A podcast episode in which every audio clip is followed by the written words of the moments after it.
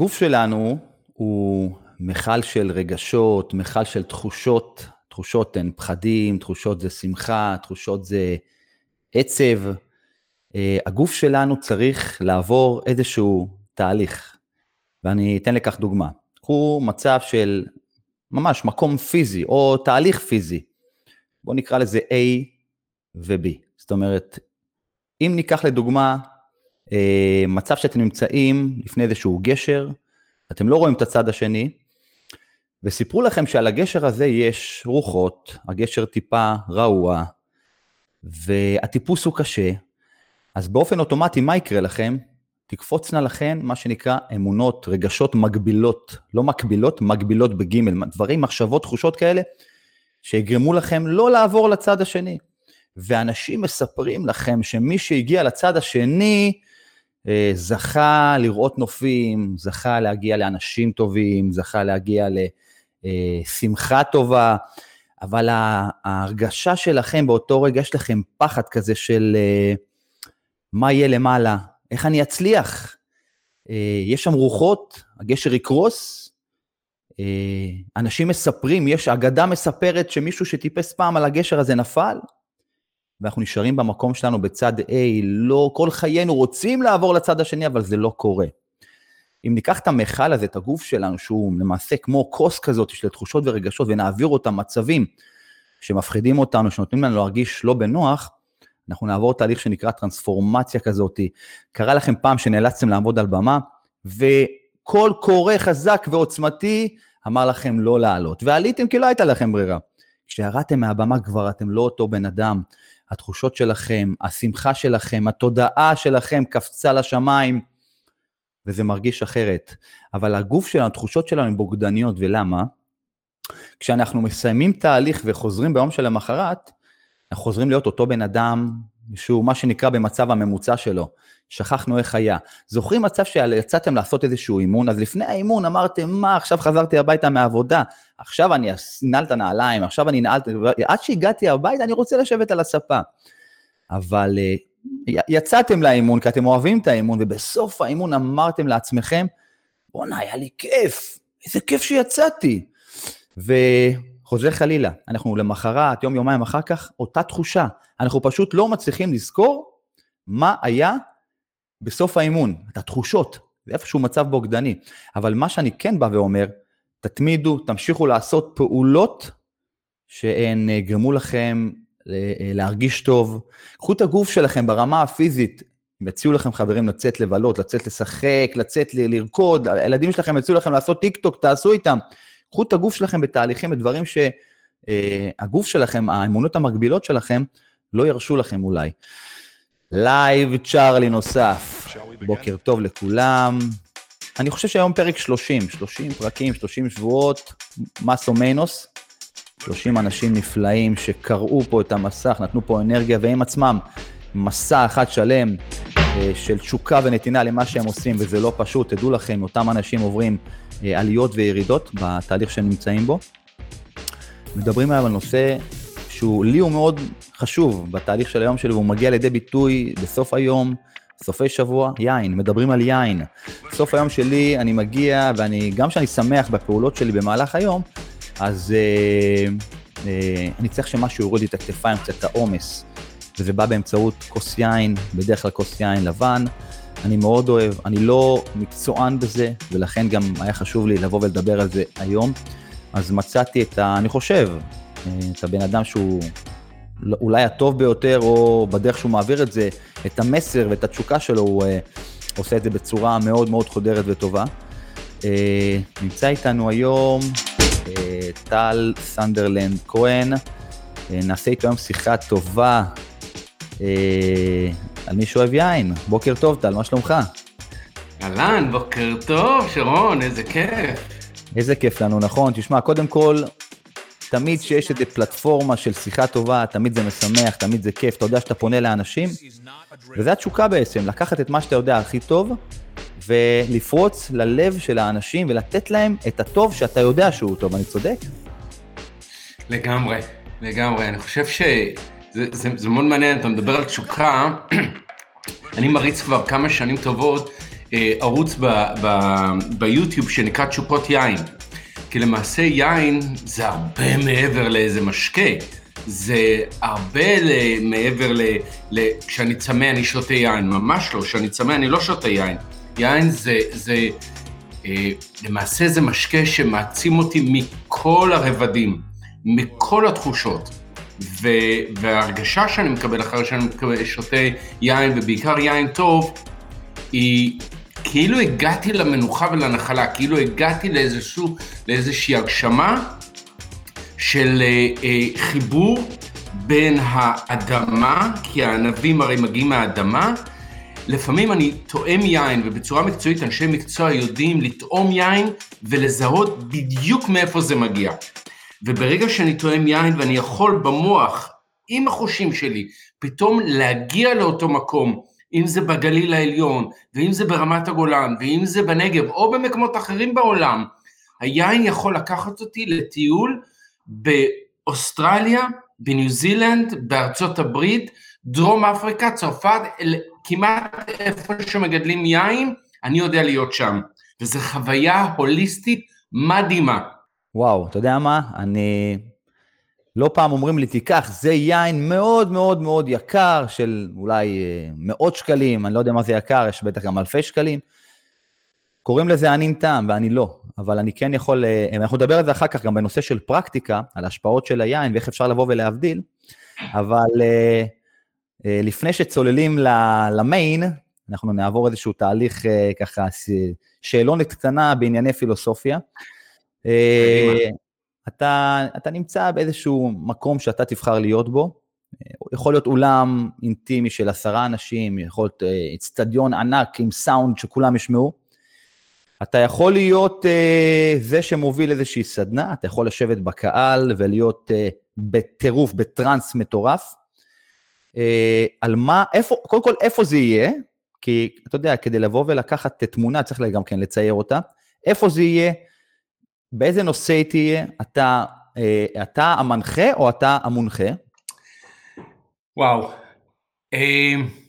שאלה, אה? שאלה, שאלה כיפית האמת. אני אולי הייתי אפילו, אה, אפשר לתת אולי שני, שתי סיטואציות? אם זה, זה, אם זה המצב הפנימי, אז בטח, בכיף. אני הייתי פעם אחת רוצה להיות המנחה, ופעם אחת הייתי רוצה להיות ה, אה, אה, מי שמנחים אותו.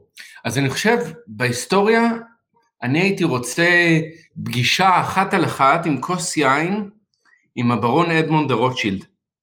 אותו בחור שמגיע ממשפחה בנקאית ומחליט שהוא משקיע את כל יהבו מרצו כספו ואמונתו בארץ ישראל, והוא למעשה זה שהרים את עשיית היין מהקרשים, ואחרי ששת אלפים שנה של עשיית יין, הוא זה שלמעשה גרם לרנסאנס הזה של אותו מקום שהיום אנחנו נמצאים, שאנחנו מסוגלים ליהנות מכוס יין, לשבת, לשאול אותו, מה היו המחשבות שלו? למה הוא גרם דווקא לפתוח את היקבים בזיכרון יעקב וראשון לציון?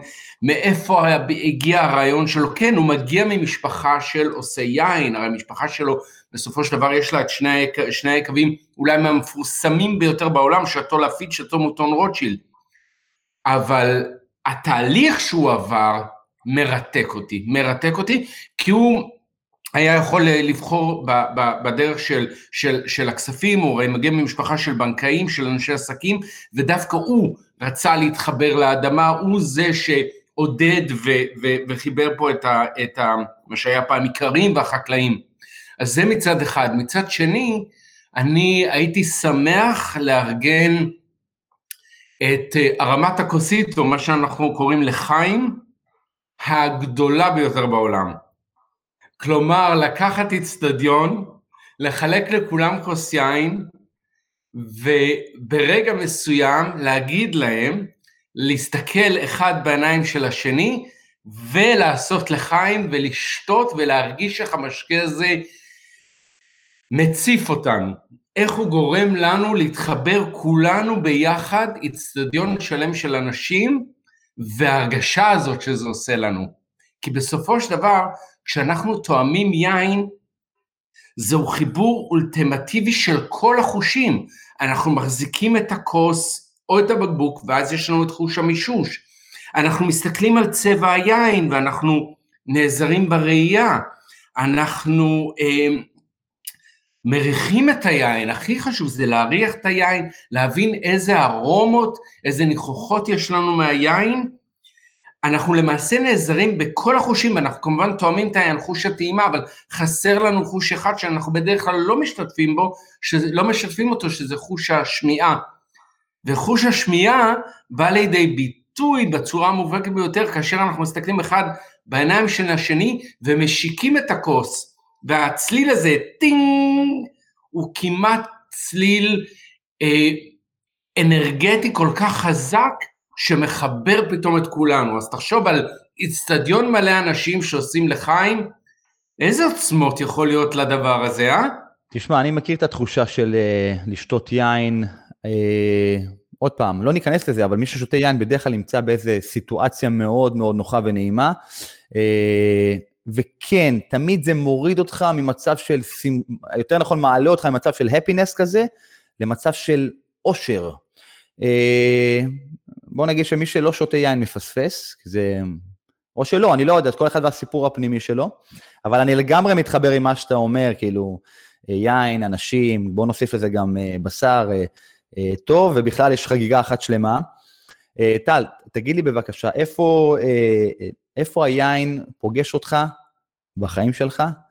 כי כשאני קורא את ההיסטוריה שלך, יין זה לא משהו שהגיע מההורים, נכון? לחלוטין לא.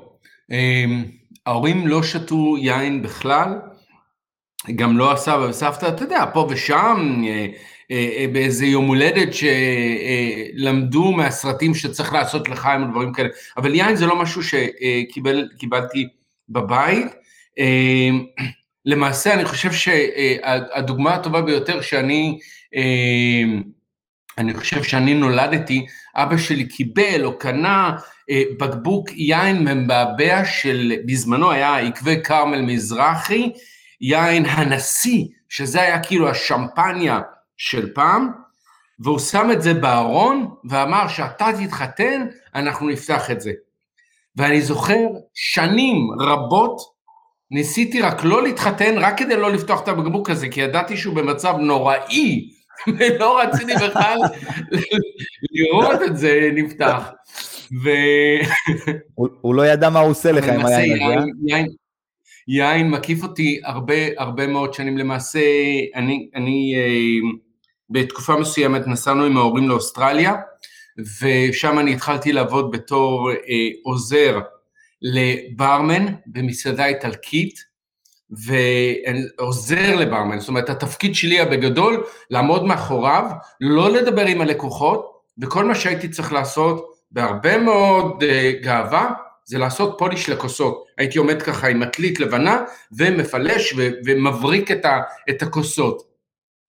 עם השנים, או לא עם השנים, אבל עם השבועות למעשה, שהתחלתי uh, uh, להצטיין בעבודה, אז כבר קידמו אותי והתחלתי לעבור מלעשות פוליש לכוסות, התחלתי גם לשטוף כלים, ומהרגע שאני התחלתי לשטוף כלים, הבנתי למעשה את המשמעות שלא שוטפים כוסות של יין עם צלחות, כי השומן מחריב את כל, ה, את כל הכוסות, ואז הבנתי שיש פה היגיון, יש פה היגיון בקולינריה, ואז התחלתי לחקור יותר ויותר, והתחלתי לטעום, התחלתי לטעום יין לבן והתחלתי לטעום יין אדום, ופתאום אני רואה ששניהם יין, שניהם אותו, אבל איזה עולמות אחרים, ואז פתאום גיליתי שגם בעינות הלבנים יש לנו טעמים וארומות וגיליתי אחרי הרבה מאוד שנים של, של אה, אה, היכרות ומחקר ו, ו, וניסיון, שלשתות יין, לשתות יין למעשה זה כמו להכיר חבר חדש. זה כמו להכיר אדם ולפתח איתו דיאלוג. ולכאורה אתה חושב, רגע, כבר שתיתי את היין הזה, אבל לא, כי יין עובר כל הזמן שינויים בבקבוק עצמו. כלומר, גם אם קנית ארגז יינות, וכל חודש או כל חודשיים אתה פותח בקבוק יין, היין בתוך הבקבוק עובר אבולוציה, הוא עובר התבגרות, הוא עובר עם השנים תהליך של התיישנות, ולכן מה שקורה שהיין משתנה. וגם אם חשבת שאתה חוזר לאותו מקום, אתה לא חוזר אף פעם לאותו מקום. אתה כל פעם מגלה דברים חדשים, ואתה אה, אה, רואה את ההשתנות של היין בדיוק כמו שאתה רואה את ההשתנות ומלווה תהליכים של אדם. וכמו אנשים, לפעמים אתה פותח בקבוק יין והוא צעיר מאוד, והוא כמעט בריון, והוא הוא ממש אה, משתולל לך בפה, ואתה מרגיש את כל הטעמים, ואתה מרגיש אה, אלכוהול גבוה, אתה מרגיש את זה, ואתה רואה שהוא, הוא, הוא, כמו שאומרים, הוא, הוא עדיין לא התבגר. אז אתה אומר, אוקיי, בוא ניפגש עוד כמה חודשים, ואז אחרי כמה חודשים, אתה פתאום רואה שהיין טיפה השתנה, ונוצרו בו עוד טעמים אחרים ועוד ארומות אחרות, ואחרי כמה חודשים אתה פותח בקבוק חדש ואתה רואה עוד משהו השתנה, עד שבסופו של דבר, אחרי אה, הרבה שנים, גם היין, כמו כמונו, מתבגר מתבגר, מתיישן מתיישן, מזדקן, ולבסוף גם יין נאסף אל אה, אבותיו אה, אה, ומת, והתהליך הזה שאתה מלווה יינות הוא מרתק בעיניי, הוא פשוט מרתק, ואני חושב שאני לקחתי את המשימה, משימה כפולה על עצמי, אתה יודע, כל אחד והשליחות שלו והמטרה שלו בעולם, בשביל מה אנחנו פה, מה, מה, מה, אוקיי, אנחנו יכולים לקום, ללכת לעבודה, לחזור, לפרנס, להקים משפחה, אבל אתה כאדם, כמקור פנימי, מה אתה נותן לעולם, כי מה אנחנו מקבלים מן העולם, אנחנו יודעים. אבל איפה המקום שלנו, גיליתי שבר, שלמעשה יש לי שתי, אה, אה, שתי משימות. המשימה הראשונה זה למעשה לחנך, ללמד, לקרב, להכיר אנשים לעולם היין. הרבה מאוד אנשים אוהבים יין, אבל יין נתפס אצלהם משהו מאוד גבוה, או משהו אה, אה, פלצני, או הדיבור על יין נשמע גבוה מאוד, ואני לקחתי על עצמי לעשות את החיבור הזה, פשוט ללמד אנשים איך ליהנות מיין ברמה הכי גבוהה, בצורה מאוד מאוד פרקטית, שעוד נדבר על זה. זה מצד אחד, ומצד שני, המטרה השנייה שלקחתי על עצמי, מתוך הבנה ומתוך הכרה באיכויות היין של ישראל, ואנחנו מייצרים יינות מהטובים בעולם. תאמין לי שאני אומר את זה כי אני תואם מאות אלפי ועשרות אלפי יינות אה, במהלך כל השנים, אני נמצא בתערוכות ואני נמצא בירידים ומגיעים אל היינות לטעימה ואני מגיע ליקבים ואני מסתובב ברחבי העולם והיינות הישראלים עומדים כתף אל כתף עם יינות מעולים ברחבי העולם. ו, אה, והמטרה שלקחתי על עצמי לשגרר, להציג, להכיר לעולם את היין הישראלי.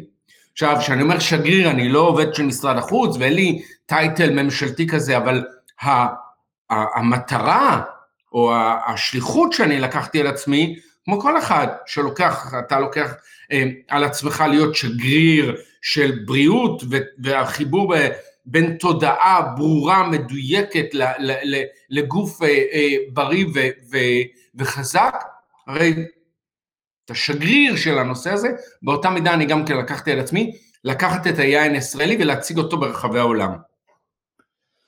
איזה כיף, איזה, איזה כיף ומיוחד. אה, תשמע, כל מילה שאתה אומר, אני, אני, כיף להתפלצף על זה, כי עוד פעם, הרגעים היפים שלי, יש לי הרג, הרבה רגעים יפים במהלך היום, אבל אתה, אתה תסכים איתי שכששותים יין, אתה איפשהו יכול להתבונן על עצמך מהצד. פתאום אתה כאילו ירד איזשהו מסך, או עלה מסך, ואתה פתאום מסתכל על החיים שלך, אתה זוכה להסתכל על החיים שלך קצת אחרת, כאילו נוצר פה איזה duplicate של משהו שהוא כמוך, אבל אני פתאום יכול להסתכל על עצמי, וזה מה זה כיף, אני מסתכל על זה ככה. אה, אז אני, אני רוצה לתת אה, אה, לטל, המקצוען, שיש לו שפע של ידע בכל הנושא, יש לו שפע של תשוקה, זאת אומרת שאם אני יושב איתך אחד על אחד, אנחנו יכולים להעביר שעות, ובטח אם זה יהיה על, על יין, זה יכול להיות גם סדנה של ימים ארוכים. אה, בוא תספר לנו, יש לך, אני נותן לך במה לדבר על פרקטיקה של יין, לתת לאנשים ששומעים אותנו עכשיו, ורובם המכריע ישמע אותנו בדיעבד, אה, לדבר על יין, תן לנו פרקטיקה, המון אנשים שותים יין, יש, יש אנשים ששותים יין, let's face it, והם לא יודעים איך לאחסן, איפה לאחסן, איך הטעם, מה המחיר הנכון, מה המחיר הלא נכון, איך תואמים, איך לא תואמים, איפה מאחסנים, go for it, הבמה שלך. תודה רבה. אני חושב שצריך להתחיל מאיזושהי מידה של סקרנות. סקרנות ו- ו- ומחשבה ולהגיד רגע, בוא נעצור לשנייה.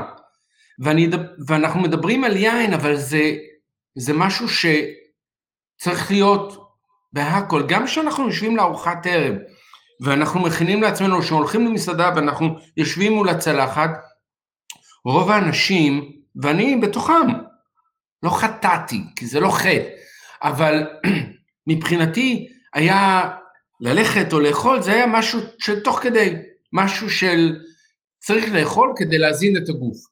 בלי להסתכל על מה אני אוכל, למה אני אוכל את מה שאני אוכל. אה, אה, ופתאום גיליתי שאם אני יוצא רגע, מתרכז, מסתכל רגע על הצלחת, ואני שואל את עצמי שאלות, מה זה הרוטב הזה? איך הרוטב הזה הגיע? או שאני אוכל את הבשר והוא מדהים, אז השאלה שצריכה להישאל, למה?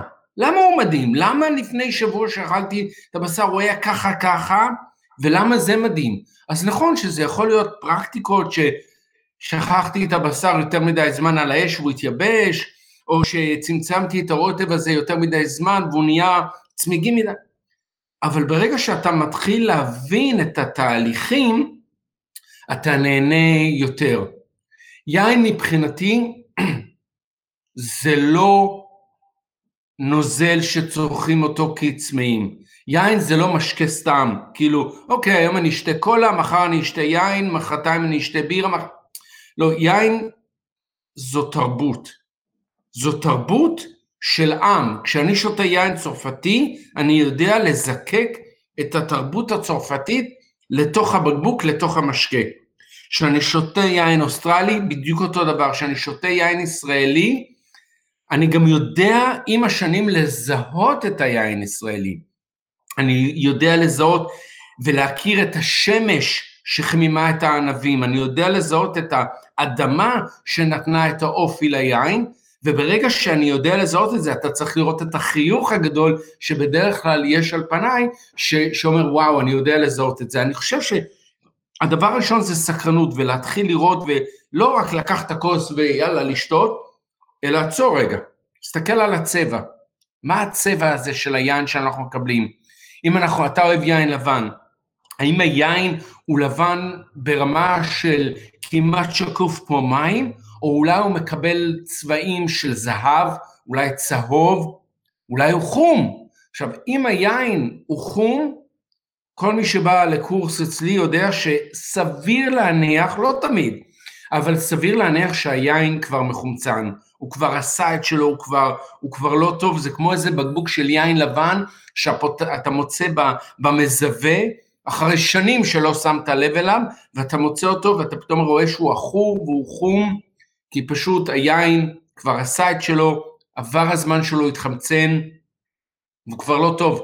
הוא כבר, זה כמו שאני לוקח ביס מתפוח, וכשהוא צעיר ורענן הוא לבן ו- ונוצץ, אבל אתה שם אותו בצד, ואתה חוזר אליו אחרי שעה או שעתיים, ואתה רואה שהביס, איפה שלקחת את הביס, הוא חום. ולמה הוא חום? כי הוא התחמצן, כלומר, הריאקציה שלו עם האוויר לא עשתה לו טוב, והטעמים שמתלווים לזה לא הכי טובים. אותו דבר ביין. אז אנחנו מסתכלים על הצבע, ואנחנו מנסים להבין מה הצבע של היין. אחר כך, השלב המאוד מאוד חשוב זה להריח. הרבה מאוד אנשים שוכחים איך להריח, והם צריכים אה, ריחות מאוד מאוד עוצמתיים כדי למעשה להסב את תשומת ליבם.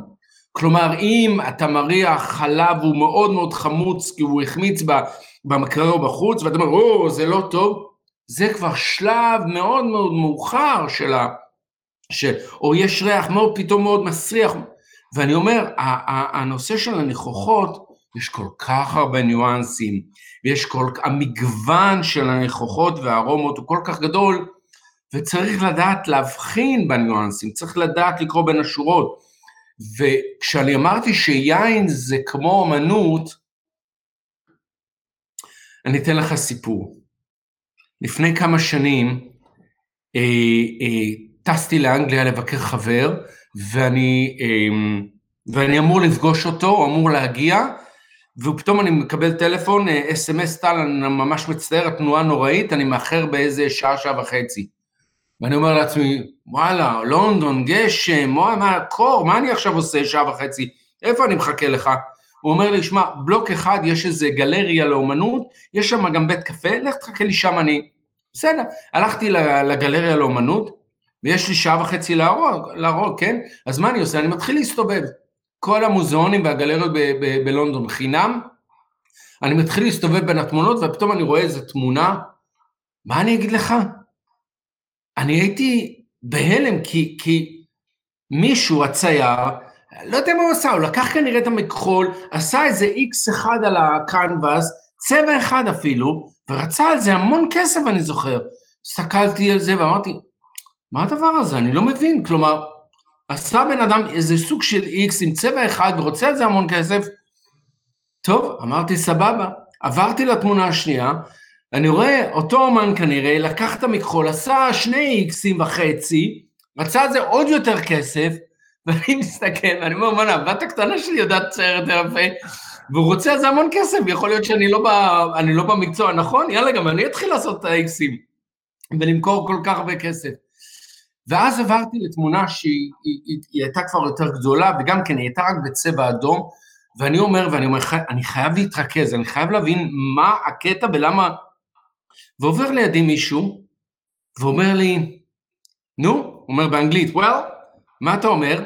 עכשיו, אני לא מבין כלום באומנות באותו רגע, אני לא יודע על מה להסתכל, ואני אומר לו, בתור לא להביך את עצמי, אני אומר לו, yes, very interesting, מאוד מעניין. הוא אומר לי, כן, איזה יופי שאתה גם שם לב. אתה רואה שלמעשה כל המשיכות זה לא מכחול, אתה רואה שהוא עובד עם, עם, עם כלים אחרים, זה בכלל לא מכחול. עכשיו אני מסתכל קצת יותר קרוב, ואני באמת רואה, וואלה, נכון, לא מכחול, אין פה משיכות מכחול, זה משהו אחר. והוא אומר לי, תשים לב איך הוא בונה את ה-layers, איך הוא בונה את השכבות כדי ליצור עומק.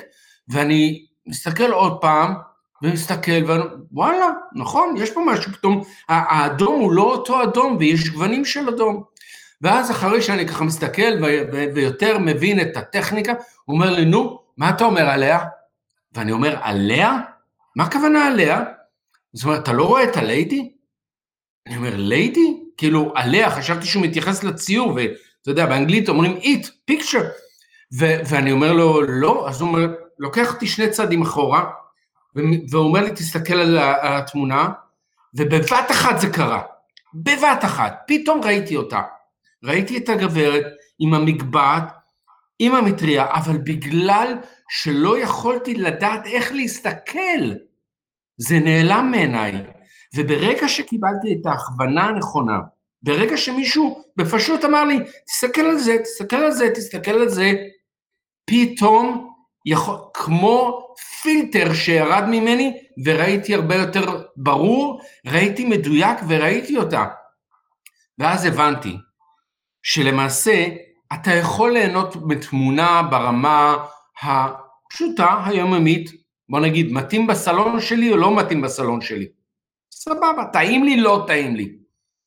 אבל ברגע שאתה מבין קצת, יורד לרזולוציות, פותח את העיניים, מתחיל לשאול שאלות, לא רק שאתה רואה הרבה דברים, לא רק שאתה פתאום מגלה, ואם אנחנו מדברים על יין, יותר טעמים, יותר ניחוחות, יותר רבדים, יותר עומקים, בכאילו משקה טעים לא טעים, הרי שבסופו של דבר ההנאה שלך, ההנאה האישית שלך, מהמשקה, מהמנה, מהספר, מהתמונה, גדלה פי מאה. וברגע שאתה נהנה יותר ואתה מבין יותר, כל, ה, כל ה, ה, הנשמה שלך פשוט פורצת, היא, היא גדלה, היא, היא, היא נהיית הרבה יותר שלמה עם עצמה. וזה יין. כשאתה שם לב לפרטים, כשאתה מתחבר, ואני יודע שמי שישמע אותי יגיד, וואו, מה הוא מדבר? אני בסך הכל רוצה כוס יין יחד עם, עם הסטייק שלי בערב ויחד עם המנת דג, ועזוב אותך מהפלספון. זה נכון, אבל שוב, אז, אז זה עושה לנו את ה... זה, זה, זה יגיד לי, יין טעים לא טעים. בואו ניקח רגע צעד אחד להבין קצת יותר, ולנסות להבין למה דווקא היין הזה מתאים עם הדג הזה, ויין אחר, קטסטרופה. אז ברגע שאנחנו שואלים את עצמנו קצת שאלות ומנסים להיות קצת יותר פתוחים עם עצמנו, אז, אז אנחנו אה, מגלים עולמות חדשים.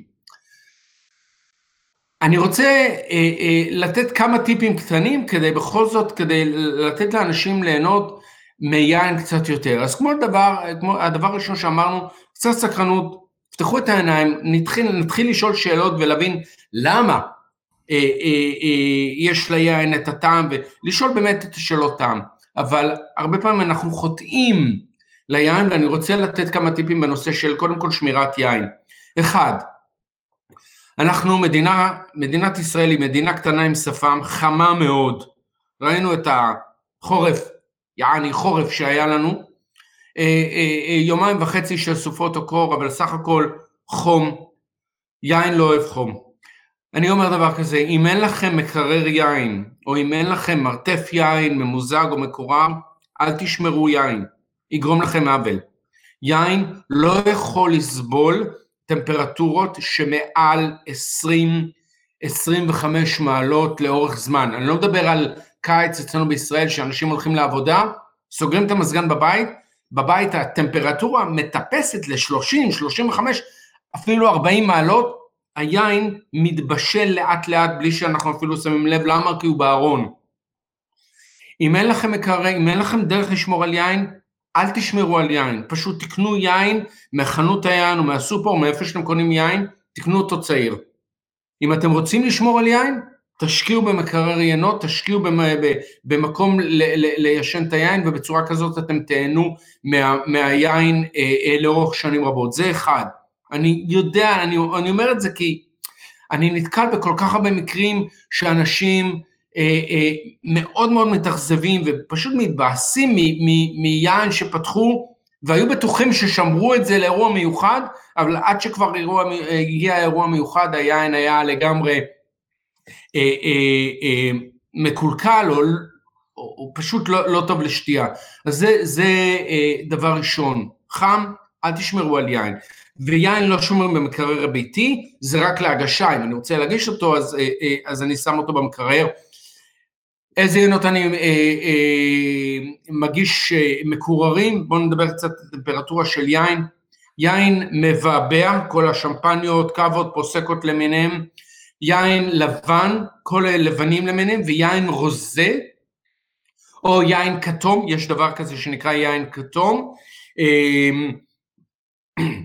למי שלא יודע, זה פשוט יין לבן ש, שקיבל מגע יותר ארוך עם הקליפה של הענבים, ואז הצבע שלו קצת השתנה, וכמובן לא רק הצבע, גם כל האופי של היין השתנה. כל היינות האלה, ויינות קינוח מתוקים מהמקרר. חשוב לשמור אותם במקרר, בצורה כזאת החומציות הטבעית של היין עולה, ואני, ואני פחות מרגיש את האלכוהול, זה אחד. יין אדום, זה היין היחידי שאני שותה מה שנקרא בטמפרטורת חדר, וכשאני מדבר על טמפרטורת, טמפרטורת חדר זה לא חדר בבית באילת שלא פתחו אה, אה, מזגן, אלא חדר ממוזג, כלומר אני רוצה לשתות אותו בטמפרטורה של אה, אה, 18 ל-20 מעלות.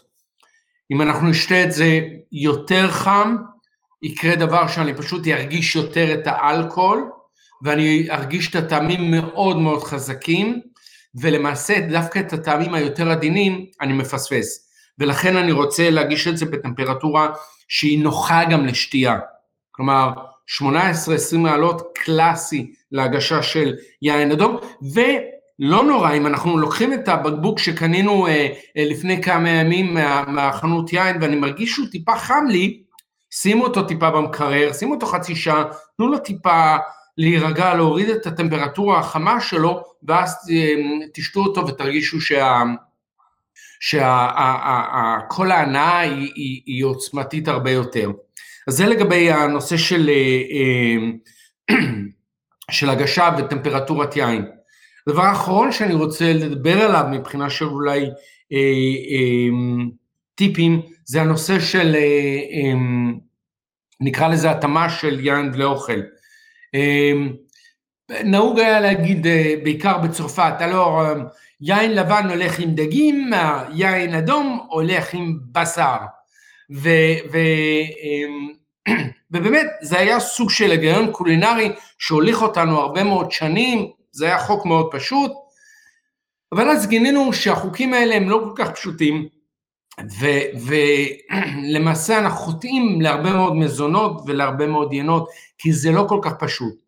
למעשה מה שקרה בשנות ה-60 וה-70 בארצות הברית, שרצו לעודד צריכה של יין, כמובן אחרי שכל תעשיית היין הייתה צריכה להתאושש אחרי שנים רבות של חוק היובש, אה, אה, ולהתחיל לייצר ינות איכות וכדומה, אמרו, עזבו אתכם משטויות, תשתו איזה יין שאתם רוצים, עם איזה אוכל שאתם רוצים, העיקר תשתו יין. וזה היה נכון כלכלית, זה היה נכון להרים את תעשיית היין האמריקאית מהקרשים, אבל בפועל, קולינרית זה לא היה נכון, כי לא הכל הולך עם הכל. בוא, אני סתם אתן דוגמה מוקצנת. אם אני לוקח את המטבח היפני, שאני, ש, שהישראלים מאוד אוהבים, או נור, כולם אוהבים סושי ומזמינים הרבה מאוד סושי, וזוכר את התקופה שהיינו יוצאים לסושיות, ו, ואתה יודע, אה, אה, בזמנו, עד לפני אה, שנתיים, מספר הסושיות בתל אביב היה שני בגודלו אחרי מספר הסושיות בטוקיו.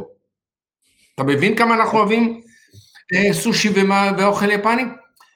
אממה, הרוטב הטבעי של, אה, של, אה, של, של סושי זה סויה.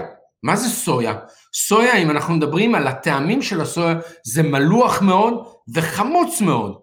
עכשיו, ברגע שאתה טובל את הסושי או הנגירי או הסשימי בסויה, או מאכלים אחרים שהם עם סויה, ואתה מכניס את זה לפה, למעשה הפה מקבל כמעט מעטה של מליחות מאוד גבוהה וחמיצות מאוד גבוהה, וכשאתה שותה יין, היין מקבל טעם מתכתי. יין פשוט, הטעם שלו הוא, הוא, הוא נורא ואיום. ולכן, רגע, הנה דוגמה של משהו שלא הולך עם יין. שאני אוכל סושי, או שאני שותה סאקה, שזה הדבר המסורתי שאמורים לשתות, או שאני שותה בירה. בירה. נכון שיש גם ינות ספציפיים מאוד שהולכים עם, עם, עם סושי, מי שאוהב אה, אה, איזה ריזלינג איכותי, או גוורצטרמינר, או אפילו יין מבעבע, זה יכול ללכת, אבל בגדול זה לא משהו שאנחנו שומרים באופן קבוע בבית. אז, אז מה שאני רוצה לדבר בהתאמה של יין ואוכל, זה לא לדבר דווקא על, על צבעים, אני רוצה לדבר דווקא על עוצמות טעם. כלומר, מנה שהיא עוצמתית, כמו מנות עיקריות, אני אלך על, אה, אה, אני אלך על יין עוצמתי. עכשיו זה יכול להיות יין לבן, זה יכול להיות יין אדום, זה יכול להיות איזה שרדונה ש, ששהה בחביות אצלון, ו, ויכול להיות גם יין אדום כמובן, שהטעמים שלו מאוד עוצמתיים. לעומת זאת, מנות ראשונות, מנות פתיחה, שהן הרבה יותר קלילות, הרבה יותר עדינות, הן באות למעשה לפתוח לנו את כל הערב, אני רוצה יין עדין, אני רוצה יין קליל, אני רוצה דווקא יין שלא יעפיל על המנות, אלא ישתלב, שיתחתן איתו טוב. ולכן כן, אני אלך עם ינות לבנים או ינות רוזה, אני יכול גם יין אדום, אבל יין אדום שלא יתיישן בחביות צלון, יין אדום קליל, יין אדום כזה כיפי, שקל לשתות אותו. אז זה מהבחינה של, של התאמת uh, יין ואוכל, וכמובן אני עשיתי את זה ככה על קצה המזלג uh, uh, מאוד מאוד בקלות. כמובן שכמו שאמרתי, כל מי שרוצה באמת להבין את עולם היין, שילך ללמוד, שילך ללמוד, ו, ואני, ואני אני אשמח אחר כך אם, אם תרשה לי לתת את התאריך של הקורס הבא שלנו, שאנחנו mm-hmm. פותחים על יין, ואתה אני מבטיח לכל האנשים שמגיעים לקורס כזה, מעבר להנאה הצופה של, של למידה ושל היכרות עם עולם היין, לתת להם כלים, ולא רק כלים קולינריים, כלים שאחר כך הם יודעים ליישם עצמם, על עצמם בהרבה מאוד רבדים אחרים של, של העולם. אני חושב בדיוק כמו שאתה עושה, שרון, בהדרכות ובהכשרות שלך. אתה הרי לא רק מלמד, אתה, אתה מלמד דברים מאוד ספציפיים, אבל למעשה הכלים שאתה נותן, יש להם השפעה ומשמעות על כל כך הרבה מתחומי החיים שלנו, שאתה גורם לאנשים להיות הרבה יותר אה, אה, שלמים עם כל התהליך שהם עושים. תגיד לי, טל... אה, עד כאן ההרצאה שלי. הרצאה ממש ממש ממש אה, על קצה המזלג, אני מניח. אה, יש קשר, יש קשר בין אה, מחיר של יין לבין תופעות אה, לוואי כאלה ואחרות? ספר לנו. אה, תראה, יש קשר בין מחיר היין לבין, בואו נקרא לזה, מידת ההנאה או מידת האיכות של יין. יש קשר, אבל הוא הרבה פחות, אה, אה, נקרא לזה חשוב ממה שאנשים אה, חושבים. כן, על מנת לייצר יין יותר איכותי, צריך להשקיע יותר בתהליך עשיית היין. כדי שיין יקבל יותר טעמים, יותר ארום, יותר, יותר רבדים, בתהליך שלו צריך להשתמש בחביות הצלון, צריך להשתמש בטכנולוגיה יותר מדויקת, צריך להשתמש ב, ב, בכל מיני מרכיבים שגורמים לכך שהיין בסופו של דבר ברגע שהוא מגיע אליי לצרכן הוא ברמה הכי גבוהה. יש, אני, אני אומר את זה חד וחלק, אה, אה, יין איכותי הוא יין יקר, אבל יין כמו כל דבר בעולם, כמו כל מוצר צרכני, זה נושא של אה, היצע וביקוש, ולכן אם יש ינות שגם עולים 1,200, 1,500, 2,000 יורו לבקבוק, אוקיי? זה לא בגלל שבהשוואה לבקבוק שעולה 20 יורו, 2,000 יורו, הוא פי 100 יותר איכותי או יותר טוב, ממש לא. זה לא בקורלציה הזאת. פשוט יש לו ביקוש כל כך גדול, ולכן המחיר שלו בהתאם. אני בפירוש אומר לכולם, אנחנו יכולים ליהנות מיין, מכל יין. כל עוד הוא תקין, כל עוד הוא טוב, כל עוד אין בו פגמים והוא לא נעשה ברשלנות, אה, אה, אפשר ליהנות מיין. אני יכול להגיד לך, רוב העיינות שאני שותה בבית, רוב העיינות, הם לא עיינות של מאות שקלים והם לא עיינות של אלפי שקלים.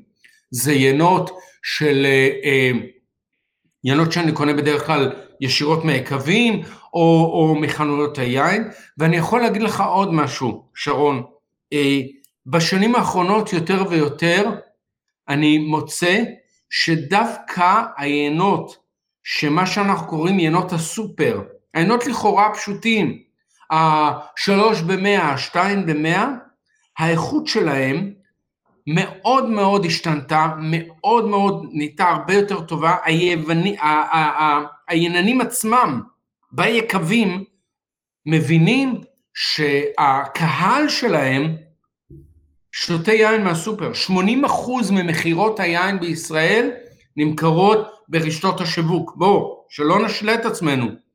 רוב היין במדינת ישראל, ואני אגיד לך יותר מזה, רוב היין בעולם הוא יין שאנשים קונים ברשתות השיווק. 80 אחוז, שתבין את הגודל, ולכן הם הבינו שאם אנחנו רוצים לפתח את המוניטין שלנו ולתת, דווקא היין הזה של הסופר צריך להיות ברמה גבוהה. נכון? זה לא יין כמו שאני קונה בחנות יין ב-150 ואפילו 200 שקלים, אבל הוא יין לא רק סביר, הוא יין מצוין. ורוב היינות שאני שותה היום, כאלה שיחד אה, עם ה... אה, אתה יודע, בארוחת הערב זה יכול להיות סתם עם הפסטה או עם הפיצה או עם המשפחה, אלה לא יינות במאות שקלים. דווקא היינות האלה מאוד עושים לי כיף ו- ו- ומעלים חיוך על השפתיים. תגיד, אה, מה יכול להיות תופעות לוואי של יין אחרי ששתיתי כוס או שתיים? יכול להיות שהאיכות שלו כשאני אומר איכות, יכול להיות שעצם העובדה שאחסנתי אותו לא טוב, הוא הגיע למצב חמצון, כמו שאמרת, ואז ההשפעות שלו, האפטר שוק, הוא לא נעים לי. כי לא פעם שתיתי יין שהוא יין טוב, אמרנו, 2 ב-100, זה מחיר מצוין לדעתי בארץ, גם טעים לי וטוב לי בסיפור שלי, ואני קם למחרת, במרכאות כמו חדש. ממה צריך להיזהר כשאנחנו מדברים על תופעות לוואי של אלכוהול, אפילו ברמה סבירה, אם אני לוקח כוס מזה או כוס מזה, אני עלול לקום למחרת עם הרגשות שונות. על מה אני צריך לחשוב לפני זה? טוב, בוא נתחיל, ואני אומר את זה חד וחלק.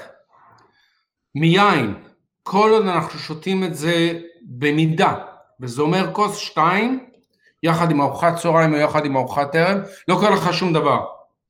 יין לא יכול לגרום לך כלום מבחינה בריאותית או מבחינה הרגשתית, כי ביין לא יכולה להיווצר שום פעילות בקטריולוגית שיגרום לגוף שלנו איזשהו משהו. מה כן? ביין יש אלכוהול, ולכן כשאני שותה יין זה כמו שאני שותה כל משקה אחר עם אלכוהול, הוא משפיע עליי בצורה כזאת שהגוף שלא רגיל לחיות עם אלכוהול בתוכו, מתחיל לפרק את האלכוהול. פירוק האלכוהול גורם לנו טיפה להתייבש. ולכן אם אני שותה הרבה מאוד, או משקאות, עם, משקאות אלכוהולים עם גובה אלכוהולי מאוד גבוה, כמו וויסקי, וודקה, טקילה, ששם יש 40, 43, 50 אחוז אלכוהול, הרי מה שקורה, הגוף אה, אה, מנסה לפרק את האלכוהול, הוא דורש, הגוף משקיע המון אנרגיה בפירוק האלכוהול, דבר שגורם לגוף שלנו להתייבש. ואז אם אני לא שותה מספיק מים, אני קם בבוקר עם, עם גוף יבש, וזה מה שנקרא ההנגובר, זה מה שנקרא בעברית החמרמרת, שאני מרגיש את הכאב ראש והעייפות, פשוט הגוף שלנו עבד כל כך קשה במהלך הלילה, ו, ו, והוא פשוט התייבש. לכן ההמלצה שלי, שאני שותה יין, על כל כוס יין לפחות שתי כוסות מים. וזהו, ואתה לא צריך, כי יין לא מרווה. אם אני צמא אני שותה מים, אני אשתה סודה, אני לא שותה משקה עם אלכוהול. יין, אני רוצה שתחשוב עליו שרון, יין כמו רוטב לאוכל. וברגע שיש לי את המנה, את האוכל, ויש לי את הרוטב המתאים, אז, אז, אז למעשה אני לא מתייחס אליו כנוזל אה, אה, שאמור לעבוד אותי, ותמיד, תמיד לידי אתה תראה כוס מים. ואז כשאני שותה מים, למעשה אני מחזיר את הנוזלים לגוף, ואני מרגיש נהדר, כמו חדש, כמו שאמרת, כל הזמן. מצוין, היה חשוב לי לדעת, זה, אצלי זה נושא, לא, לא רק אצלי, הרבה אנשים שותים ואז אומרים, וואו, אני, אני, זה יפיל אותי, זה יעשה לי ראש למחרת, אני לא אתעורר. אז uh, הנה, הבנו את המשמעויות, לא, לא. יחס, יחס של 1 ל-2. שתות מים, בדיוק. Uh, אני רוצה שאני ואתה נצא לפסטיבל אירוע יין בארץ או בעולם, שהוא פסטיבל פנטסטי, שאליו יש איזה שואו ויש טעימות ויש, זה מגיע עם גבינות ואני יוצא משם בן אדם חדש. איפה זה יקרה? טוב, קודם בגלל השנה הנוראית שהייתה לנו, אז אין פסטיבלים ואין uh, שום דבר, אבל אני, אני רוצה להמליץ על, על uh, בכל זאת, קודם כל, המיני הפסטיבל הזה, שאנחנו מדברים עליו, נמצא ביקבים עצמם. לכו ליקבים, לכו לבקר ביקבים בארץ ותקבלו תגלו חוויה ש, שלמה אה, לחלוטין. עכשיו, אני כבר אומר, ו, ו, וזה אני מבקש מאנשים שרוצים לבקר ביקבים, אל תתנפלו עליהם, אל תנחתו, היינו בסביבה, אני רוצה עכשיו, לג... תרימו טלפון ליקב, אם אתם יודעים שאתם נוסעים צפונה, תסתכלו רגע בגוגל, תסתכלו רגע על המפה, תראו איזה יקבים אתם רוצים להיכנס, תבדקו את השעות אה, פעילות שלהם, תרימו, תרימו אליהם אה, טלפון ותקבעו, אל תיפלו עליהם, כי הרבה פעמים עם כל הרצון הטוב, תחשוב שיקב הוא כמו בית. עכשיו, אם גם ככה אני מארח אנשים, אני רוצה לתת לך את תשומת הלב המלאה, ולכן אם אתה נוחת עליי ככה בהפתעה, אני לא אגיד לך לך מפה, ואני לא אסלק אותך, אבל אני לא אוכל לתת לך את תשומת הלב שאני רוצה לתת לך, או לתת לך את הכיבוד ואת העין שאני רוצה. ולכן, דבר ראשון, אתם רוצים לגשת לקווים, אתם רוצים לבקר, תרימו את הטלפון, תתאמו איתם שאתם מגיעים, תעשו את הרישום הזה תאמינו לי, זה דבר ראשון מה שיקרה. דבר שני, אה, אה, כשאתם מגיעים, לא להתנפל. תחשבו על זה כחוויה לימודית, כאילו אתם מכירים אנשים חדשים. אני נתקלתי ב, לצערי ביותר מדי אנשים שהם חשבו שהם הולכים לאיזה יקב, כי אם הולכים ל, לאיזה בר חינם. מה, אני באתי אליך, לא תיתן לי יין? מה, אני צריך לשלם על זה? מה? וצריכים להבין, חבר'ה, לא, אתה מגיע ליקב, אתה מגיע ל, ל, ל, למעשה למפ, ל, למישהו שמייצר אה, אה, אה, יין, הייצור הזה עולה לו כסף, הגבינות שהוא קונה עבורך עולים כסף, כל הדברים האלה. לכן, א', תבדוק קודם כל, תשאל, אה, אה, עולה כסף להיכנס, לעשות סיור, ברגע שאתה משלם, והסכומים מאוד נמוכים, כן, בואו לא נחשוב שזה מאות שקלים, אה, אתה פתאום מקבל את כל החוויה, אתה תקבל את אה, הכנסת האורחים אה, אה, המלאה, אתה תקבל אה, גם הסברים, גם טעימות, גם גבינות, אתה מקבל הכל. ובמידה ולא, אז תראו, יש, אה, אה, יש הרבה מאוד ערים בארץ שעושים סוג של פסטיבל יין, יש את פסטיבל היין הגלילי פעם בשנה שנעשה אה, בתקופת ה... אה, אה, קצת לפני הבציר בתל אביב, יש את אה, עיר היין בשיתוף אה, עיריית תל אביב, יש הרבה מאוד מקומות. כל מה שצריך להסתכל זה להיכנס לאינטרנט, ברגע שנחזור, מה שנקרא באמת לחיי שגרה, והמסעדות ייפתחו שוב, והברים ואולמות האירועים, ולמעשה נוכל להתקהל שוב, ואתם תגלו שפתאום יש הרבה מאוד, אנשים לא מבינים כמה אירועי יין יש, יש בקניונים, הרצליה פעם בשנה על הים עושה אה, אה, אה, פסטיבל יין, בירושלים יש לנו הרבה מאוד פסטיבלים ליין שהיקבים בעצמם אה, אה, עושים יחד עם העירייה ויחד עם גופים אחרים, חוויה אדירה להסתובב, להכיר יקבים חדשים, להכיר יינות חדשים ולהכיר אנשים חדשים. כי בסופו של דבר מאחורי כל בקבוק יש את היינן שעושה אותו. וברגע שאתה מדבר עם היינן ואתה מבין את הבן אדם, אתה פתאום גם מבין אחרת את היצירת אומנות שלו, את היין שהוא מייצר. זה כיף הכי גדול.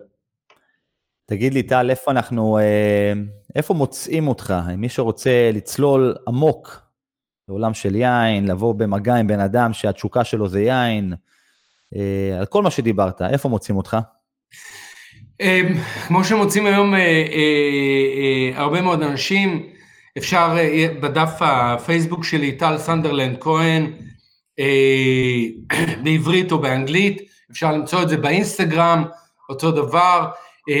יש לי אתר, אתר שנקרא winemaster, winemaster.co.il, זה אתר מאוד מאוד כבר ישן, אפשר למצוא אותי באתר שלי winemaster.co.il, או פשוט לכתוב טל סנדרלנד כהן בגוגל, טל סנדרלנד כהן, אני יודע שזה לא השם הכי אה, תנכי שיש, אבל עדיין טל סנדרלנד כהן, אה, אה, אפשר למצוא אותי, ואם אה, משפט אחרון, ב, או כמעט לפני האחרון, אה, אני כל הזמן מלמד, הכיף הכי גדול שלי, אני, אני שבע שנים הייתי כתב היין של גלובס, אני שופט בתחרויות יין בכל העולם, אני כתבתי ספרים בנושא של יין, היין הוא כל עולמי, זה משהו שאני צללתי אליו, הוא עוטף אותי, ואני חי איתו בסימביוזה מלאה, ואני נהנה מכל רגע בו. ואת אותה הנאה, את אותה תשוקה אני אוהב להעביר הלאה. אז כל הזמן אני מלמד, אני עושה סדנאות, אני גם מגיע לאנשים הביתה כדי אה, אה, להעביר את החוויה הזאת אה, אה, אה, עם החברים, המשפחה, אז אני כל הזמן, איך אמרנו, שגריר, אני מסתובב בארץ, אני מסתובב בעולם, וגם אני עושה את הקורסים. הקורס הקרוב שאני פותח הוא ב-14 לחודש אה, בתל אביב, ואת הפרטים אפשר למצוא ב- ב- באינטרנט, או מיד, אה, אה, כמובן, לשלוח לי מסרון ב- ב- ב- דרך המסנג'ר או כל דרך אחרת, ואני אעביר מיד את הסילבוס המלא של הקורס ואת כל הפרטים של הרישום. וגם אותך שרון אני רוצה לראות בקורס שלי. נשמע פנטסטי. אז זה אה, טוב, גדול. טוב, אה, לצערי הרב, אה, הזמן שלנו, אתה יודע, עוברת פה הזמן שאני מדבר עם אנשים בפלטפורמה הזאת, הזמן פשוט טס. אתה יודע, כי מי שמולי תמיד יושב ומתקלף פנימה ומדבר, וזה מה זה כיף, ואני מצידי יושב ומקשיב ולומד ונהנה, ובאמת, כשאני מסתכל עליך, אם אני פה יושב ומקשיב לך, אתה יכול לדבר לפחות uh, עד שעה 12, אבל זה כיף, אתה יודע. אגב, גם אני כזה, כשאני מתחיל לחפור במרכאות, לתת את הערך שלי, אני לא מפסיק, כי אין מה לעשות. איך אמרת, אנחנו, הייעוד שלנו, אנחנו יודעים מהו, אנחנו מדייקים אותו כל הזמן, ואנחנו לא מוותרים לגביו, אנחנו פשוט לא מתפשרים, כי אנחנו רוצים שכולם יאהבו אה, את מה שאנחנו אוהבים לתת, מי שמבקש כמובן. טל, תודה רבה לך, ואני אשמח באמת לדעת שאנשים, הקרמה שלך תפגוש אנשים טובים שפנית אליהם היום. live אה, צ'ארלי נוסף היה פה, אני שרון וכטל, פרק 30, פרק עוצמתי, האודיו הזה עולה ערוך בשעות הקרובות לפודקאסט שלי, פודקאסט צ'ארלי. יש שם עוד אה, כ-30 חבר'ה נפלאים שהדרך שלהם היא טובה לכולם. אה, וזהו, אנחנו נפגשים שבוע הבא באותה שעה ב-10, אז כבר תערכו. אגב, אני מבקש שתעקבו תעבירו, תשתפו, אתם מצדכם תהיו פסיביים, אבל רק למעט העובדה שתלחצו על הכפתור שתף. וכשאתם פוגשים אנשים טובים ורוצים לעזור להם, תגידו להם, בואנה, יש אחד שרון שהוא מעביר פלטפורמות מצוינות לתת לכם ערך. זהו. שבוע הבא נפגשים, אל תשכחו שאני אוהב אתכם ואני כאן בעולם הזה כדי לתת ערך טוב, גם אני וגם טל, נכון? אמת, בהחלט כן. זהו, יאללה, עד שבוע הבא חברים, אוהב אתכם. ביי ביי.